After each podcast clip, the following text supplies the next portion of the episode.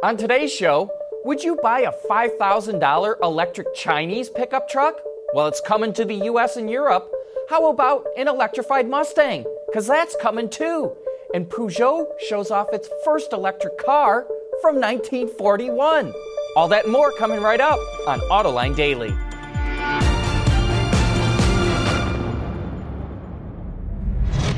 This is Autoline Daily, the voice of the global automotive industry. While the Renault Nissan soap opera took an unexpected twist as French President Emmanuel Macron weighed in on the situation. He defended Renault's outsized power in the alliance, saying he felt Ghosn had gone too far in, and I quote, the nipponization of the group. He also told Japanese Prime Minister Shinzo Abe that Ghosn's detention had gone too long and was too hard. Bloomberg reports that Macron now risks being seen as meddling in Japan's legal system. As we guess, the Japanese are not going to take too kindly to that nipponization remark. As part of its Dieselgate settlement, Volkswagen set up the company Electrify America, which is tasked with promoting electric vehicles and setting up a nationwide charging network. One of the highlights of its stations is high powered chargers that are capable of pumping out up to 350 kilowatts. Due to that high throughput, the plugs have thick cables with an active liquid cooling system. But apparently, there's a potential safety issue with the cables, which has forced Electrify America to shut down most of its high powered chargers. The good news is there are few EVs capable of connecting to these chargers, the upcoming Porsche Taycan and Audi e-tron will be able to, and all its CCS, CHAdeMO, and Level 2 chargers are not impacted. Race fans were treated to a thrilling and frustrating 24 hours of Daytona. After getting off to a great start, the sports car race was delayed for hours due to torrential rains. In the end, Cadillac took the overall win in the DPI class, with F1 driver Fernando Alonso as part of the driver lineup. BMW took the GT Le Mans category in an M8, and Lamborghini won the GT Daytona category with a Huracan. The LMP2 class was won by an Oreca because there were only four Orecas in that category. And we'll be back with more right after this. AutoLine Daily is brought to you by Bridgestone Tires, your journey, our passion.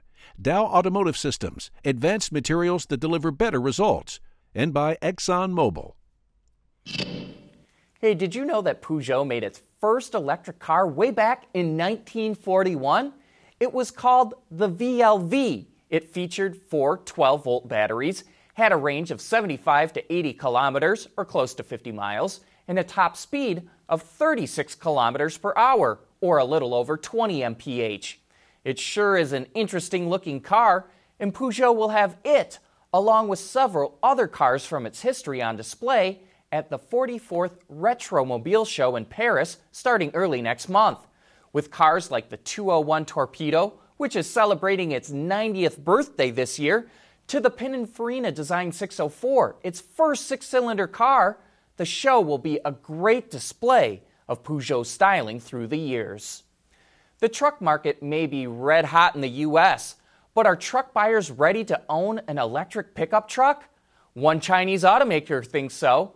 Kaiyun Motors plans to start exporting its electric Pickman truck to the U.S. this year. The pickup is ideal for farms or construction sites.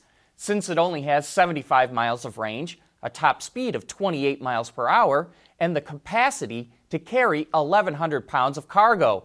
While that's not all that impressive, the Pickman will only cost $5,000. Kaiyun is targeting 10,000 sales this year in the US, and the company is also launching the model in Europe. And in other EV news, Hyundai revealed pricing of the Kona Electric. The base SEL trim starts at just under $37,500. The limited model costs a little over 42 grand, and the top of the line Ultimate trim starts at about $45,600. The Kona Electric is available now in California and will be subsequently rolled out to the other ZEV states. Last week, FCA said the next gen Dodge muscle cars will be getting some form of electric power. So, what about the Ford Mustang? Will it need to do the same? We'll have more about that right after this. Mike Manley, the CEO of FCA, recently said that the next generation Dodge muscle cars will be getting a boost from electric power. So, will its rivals follow suit? On last week's Autoline After Hours, we were joined by Jim Owens, the performance marketing manager at Ford, and here was his response to electrifying its performance vehicles the men and women of Ford Performance are looking at whatever is available that defines better and improved performance. And I mean, you look at some of the Formula One cars with the KERS engines at each of the individual wheels. You know, people are out there pursuing it, and you know, if you're going to make cars go faster with innovation and technology, those are things that you can look at. Yeah. So you seem to be hinting somewhere down no, the line. No, maybe? no, no. Again, I'm not hinting at all. And Hallie's over there in the background, yeah, yeah, yeah. a little cattle prod on me. you know, like to stop. But, but my point is, you really have to evolve to all the things that are available to you to improve the performance. Um, I had a chance to ride with Carroll in an electric Cobra, and we've got video of him during burnouts in the Cobra, the Gardena parking lot lot, right? You know, what is uh, the electric motor? It's instant torque, right? You're zero to 100% torque all the time. And he was out there and he was like, he was just big, huge smile on his face. That was 07, 08 time frame that we did that. You always look towards that innovation and technology to get the best performance out there. Well, it sure sounds like we could be seeing electric Mustangs in the future. And if you'd like to learn more about the new Shelby GT500, you can watch that entire episode right now on our website, autoline.tv, or you can find it on our YouTube channel. That's it for today. Thanks for watching, and please join us again tomorrow.